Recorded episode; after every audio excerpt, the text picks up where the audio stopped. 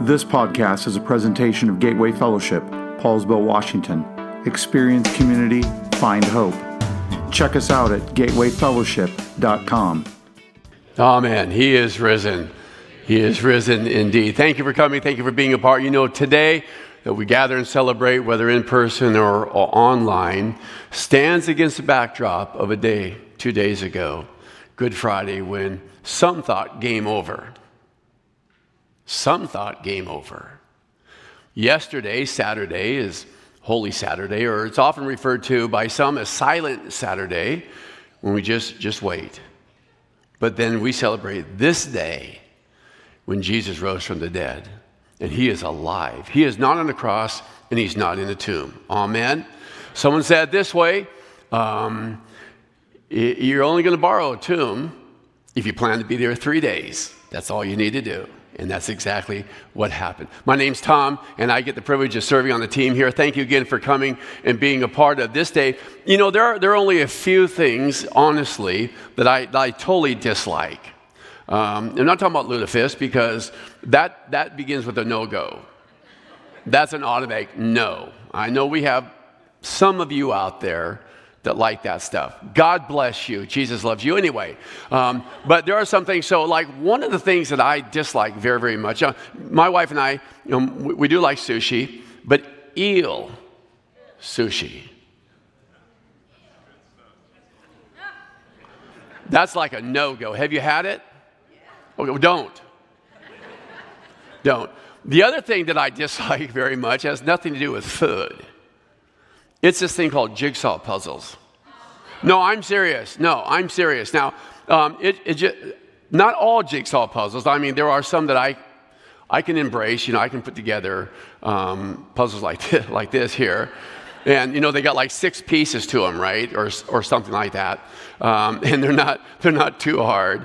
Um, but then there are those, those puzzles that, that they got like hundreds and thousands of pieces. And so one day I, I, I, told Jen, I go like, okay, I'm going to do it. We're going to put together a jigsaw puzzle. And so I went and bought one. I think it had like a thousand pieces or something like that because that was going to go big, right? And so we got that puzzle. We put it on our, uh, on our table and we started putting it together.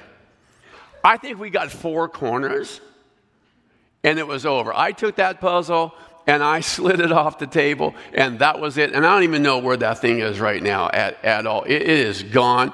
And look, I believe in heaven and hell. I do. Eternity with Jesus, but I'm thinking in hell, there's going to be jigsaw puzzles for and, and, and what's going to happen is that there's going to be one piece that will forever be missing and you're going to be not you right i mean not followers of jesus but people are going to be searching forever for this for this missing this missing piece do you know the largest, do you know the largest jigsaw puzzle in the world? Is like 60,000 pieces. No, totally, 60,000 for sure. It costs 800 bucks.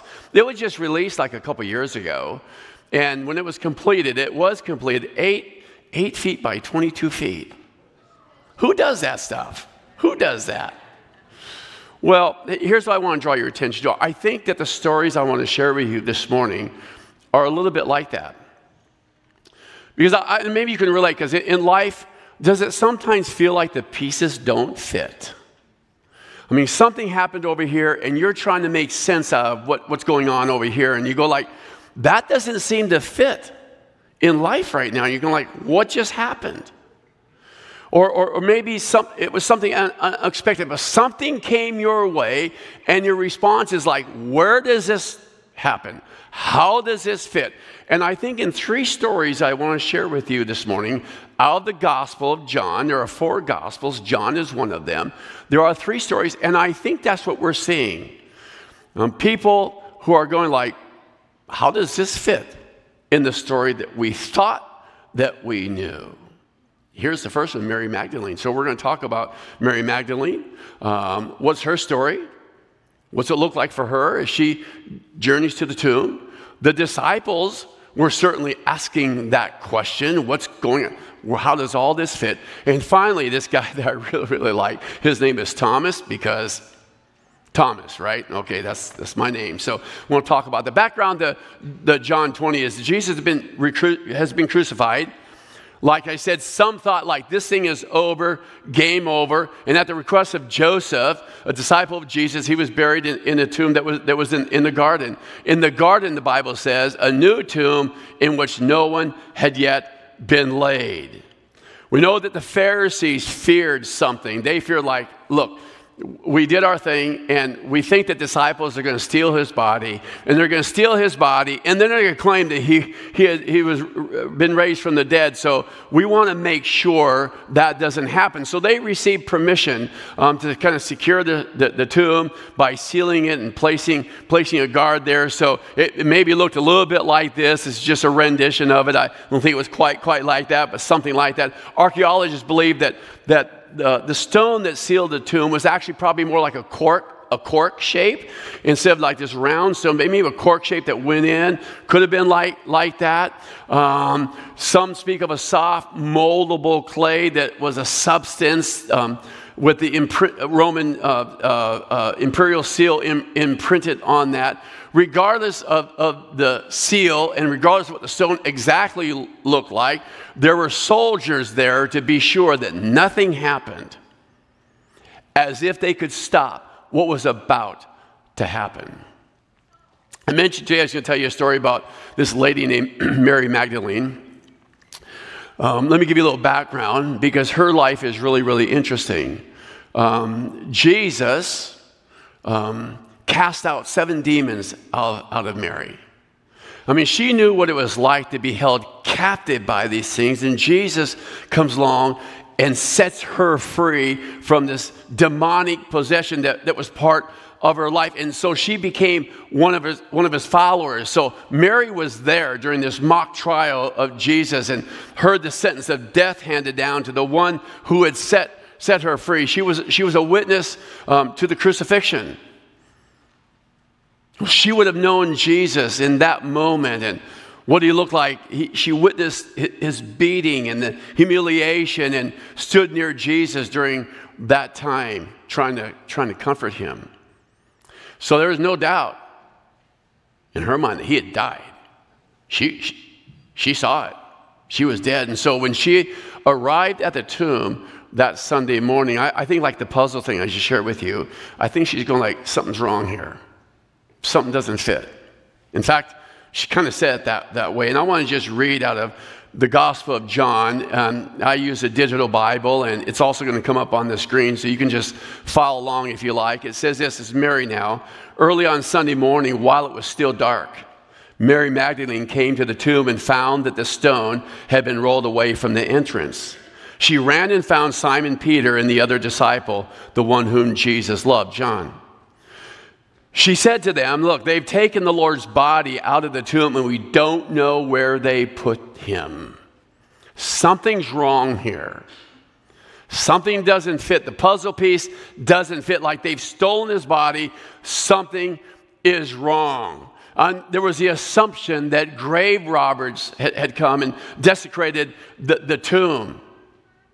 And so we'll get to the story of the disciples in just a moment, but here is, here is Mary.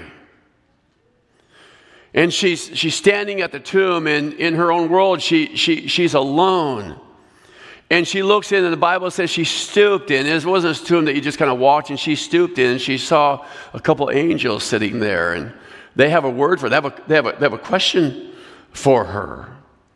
And they said this um, Mary, Mary was standing outside the tomb crying. She wept, she stooped, she looked in.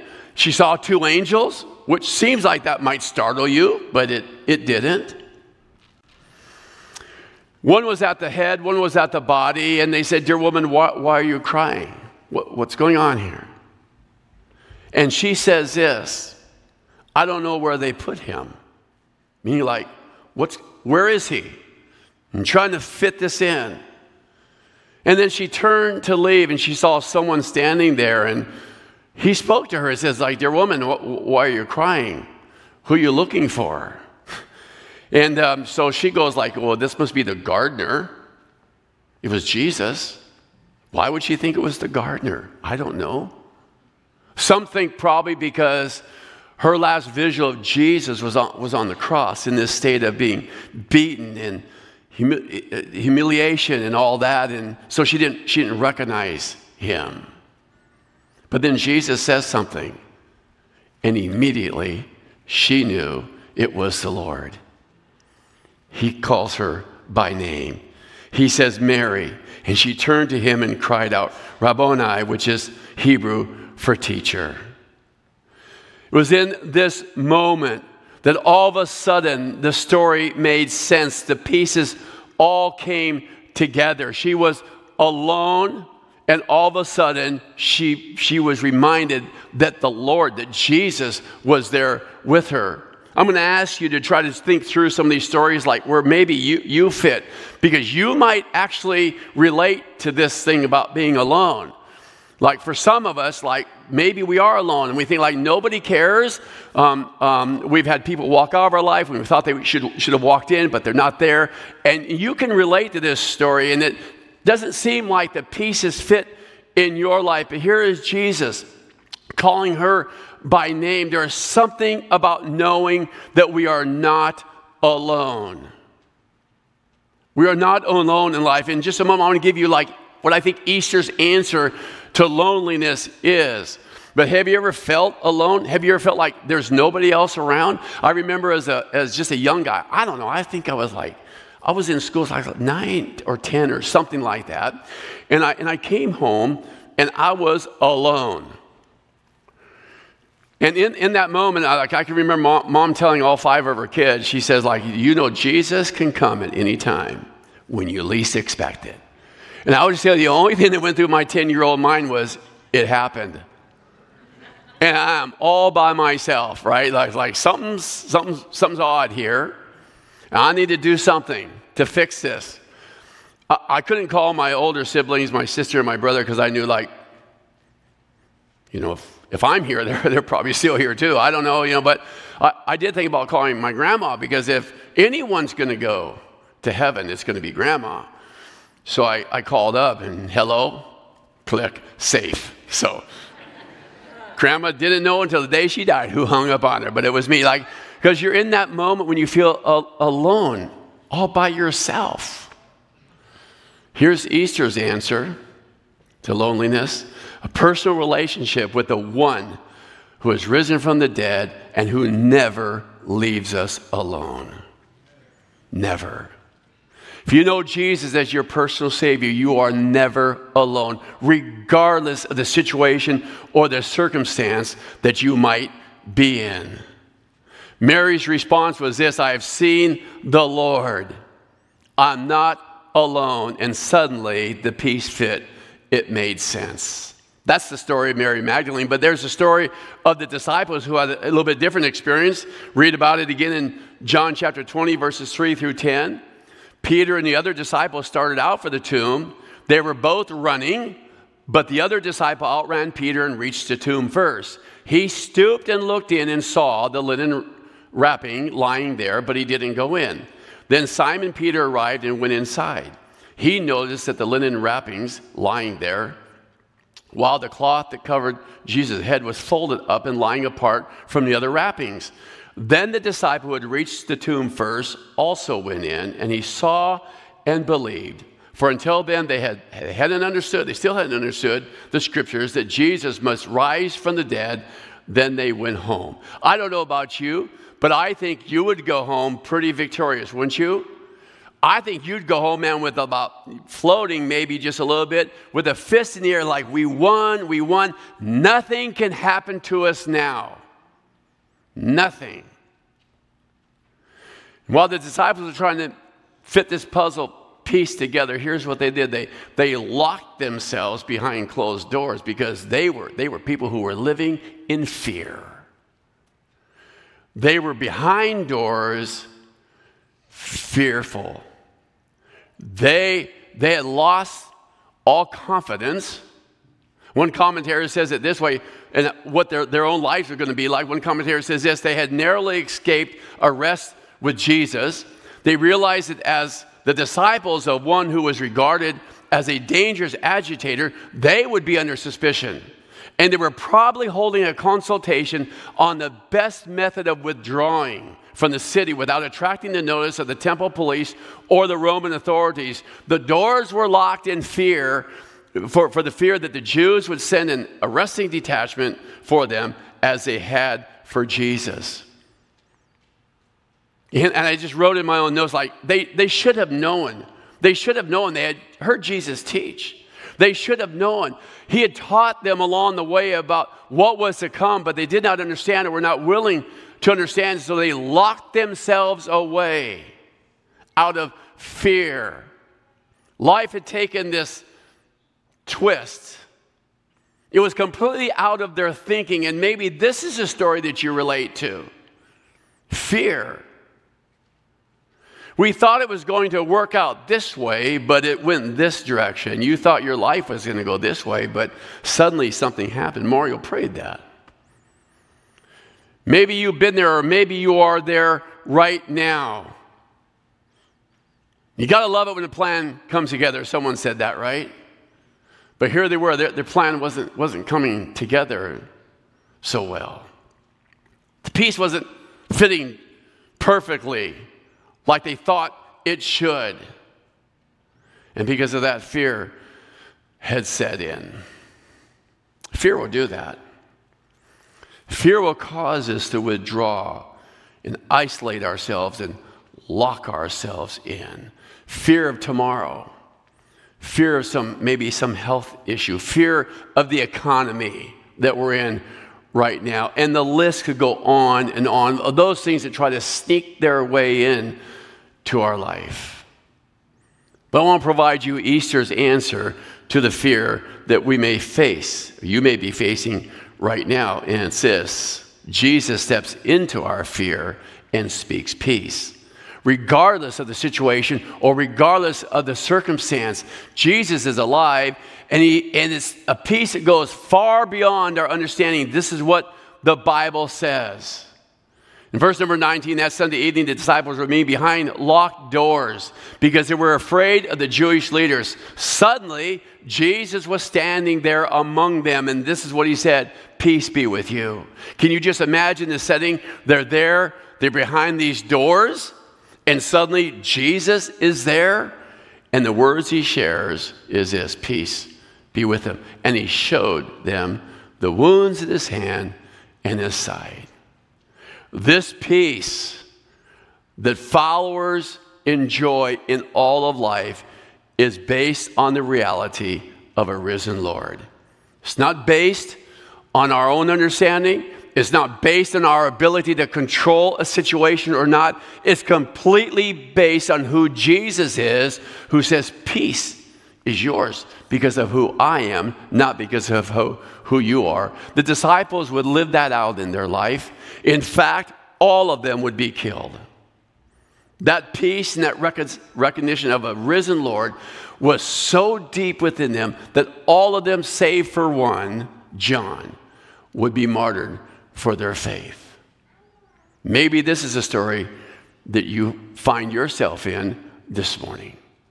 Or maybe it's a story of our, our, our, friend Thomas. So Thomas was not there that moment that Jesus appeared to the other disciples. He was, I don't know, he was away doing, doing something. Can you imagine the disciples trying to explain to Thomas what had happened? Look, we have seen, we have seen the Lord. We saw him. And Thomas going, no, no, no, no, no, no. I mean, it's like eight days, right? Eight days. And he's going like, I don't think so. Uh, I'm not real, real sure about that. I mean, unless I see it for myself, unless I put my hands on, on his wounds, like, uh, I'm, not, I'm not going there. Maybe in that moment, like going back to our little puzzle thing, maybe in that moment, um, Thomas saying, like, know, that, that piece doesn't fit. It's not in my thinking. What entered into his life was this thing called doubt. And I want to talk about that for just a moment. What does, what does doubt look like? What is wrong with doubt? You might expect me to go like, let me tell you everything that's wrong with doubt. And I want to say to you, a lot, I don't think anything's wrong with it.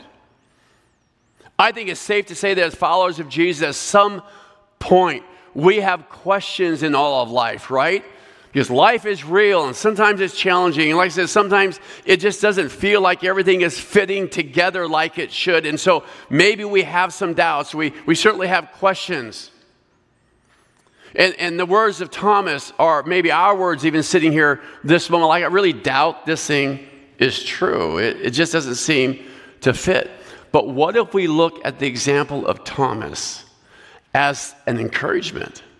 That Jesus reveals himself to us at the level of our need or the level of our, our understanding. What if we ask the questions, expecting that maybe there's going to be an, an answer, and maybe Jesus would reveal himself to me in a way that I would understand? Kind of interesting that Jesus accommodated Thomas and his doubt. He knew Thomas's weakness just like he knows your weakness, just like he knows, knows my weakness. Thomas had experienced this deep, deep hurt. I mean, the loss of the one that he had followed. His doubt was a result of loss. It was real and it was personal. And Jesus responds to Thomas's doubt and his need to know. And I love that. Because Jesus reveals himself to each and every one of us in the way that we understand. I believe in the way that we need. Listen to the passage out of John chapter 20. Eight days later, the disciples were together again. And this time, Thomas was with them. The doors were locked again. But suddenly, as before, Jesus was standing among them. It happened again. And he says this Peace be with you. And then just picture this story in your mind. Picture the, what's going on. He turns and he says to Thomas, Put your finger here. Look at my hands. Put your hand into the wound in my side. Don't be faithless any longer believe. And Thomas's response was, My God. Here's Easter's answer to doubt if you find yourself there or asking questions. God reveals himself to those who seek him. See, I have good news for you. The level of your doubt, or maybe the level of your question, does not change the reality of who Jesus is. I'd like for you to do something this morning, and that's to maybe make one of these stories or more, maybe all three of them, personal to you. Where are you today? Where are you? Are you in that place where you, where you feel alone? I mean, loneliness has become part of your life. Here's what I want you to know a personal Savior who really knows us.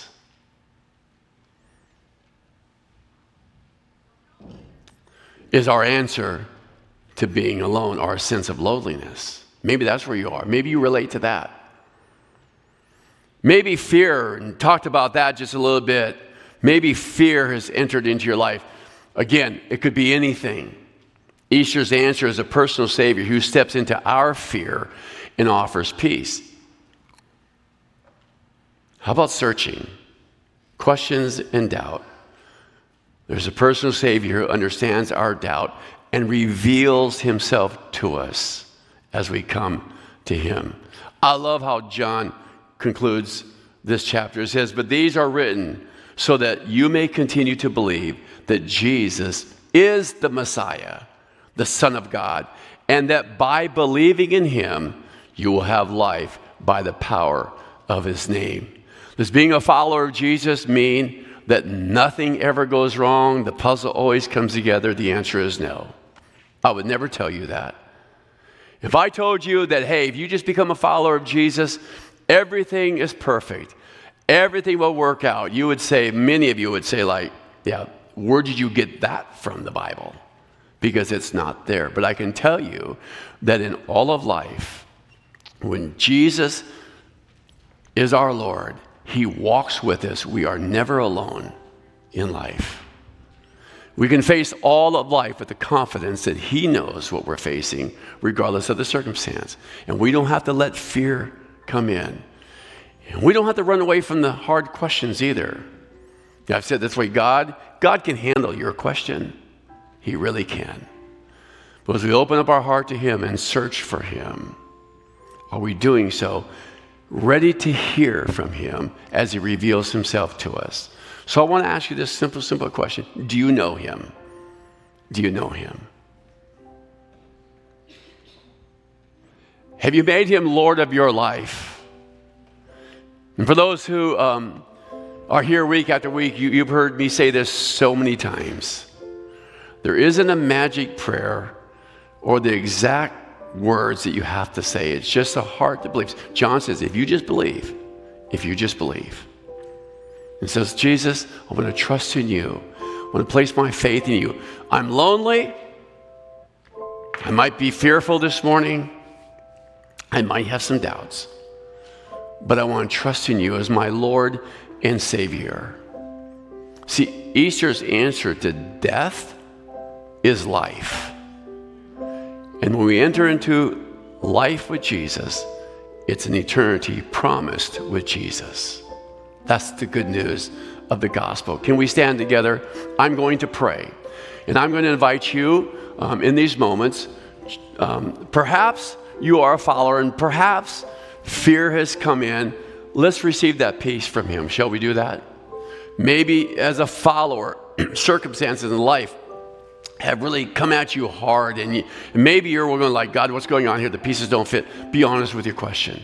If you've never received Jesus as your Lord and Savior, this is your moment, and you can just pray along with me. If you offer this prayer up from your heart, you'll be made a brand new person. Easter's answer to death is life, and you can enter into brand new life this morning. So, Father, I thank you this today that as we gather this morning to celebrate you're not on a cross, you're not in a tomb, you're alive. It's not just this day, it's every day. And we can bring all of our needs and we can bring everything in life that we're dealing with to you. And you know and you understand. We might be that person who feels really lonely today. Would you just remind us again that you never leave us you never forsake us. You know us by name. We might be standing here in fear. We're home. Fear sneaks in, and I know that it does. Would you just remind us again that you are our peace? Maybe we have all these questions. God, as we search for you, would you just reveal yourself to each and every one, I pray? If you've never received Jesus as your Lord and Savior, it's just a simple prayer. It says, Jesus, I, I believe in you. I just trust in you. I don't got all figured out. And I have a lot of questions. I want to give my life to you. I want to trust in you. I want to make you Lord. So I ask you to forgive me. I confess my need for you. The Bible says if we confess he is faithful and just to forgive us and to cleanse us and to make us brand new people. So, Father, we receive that now in Jesus' name. Amen.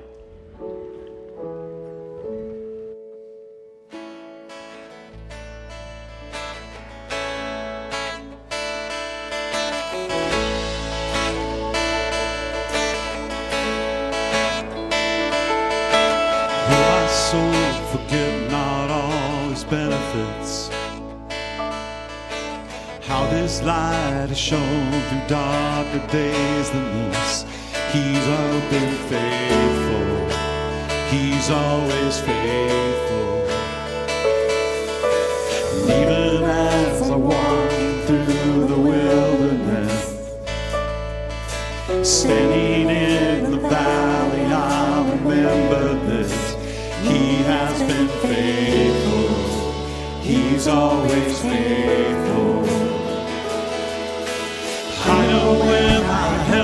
from. My help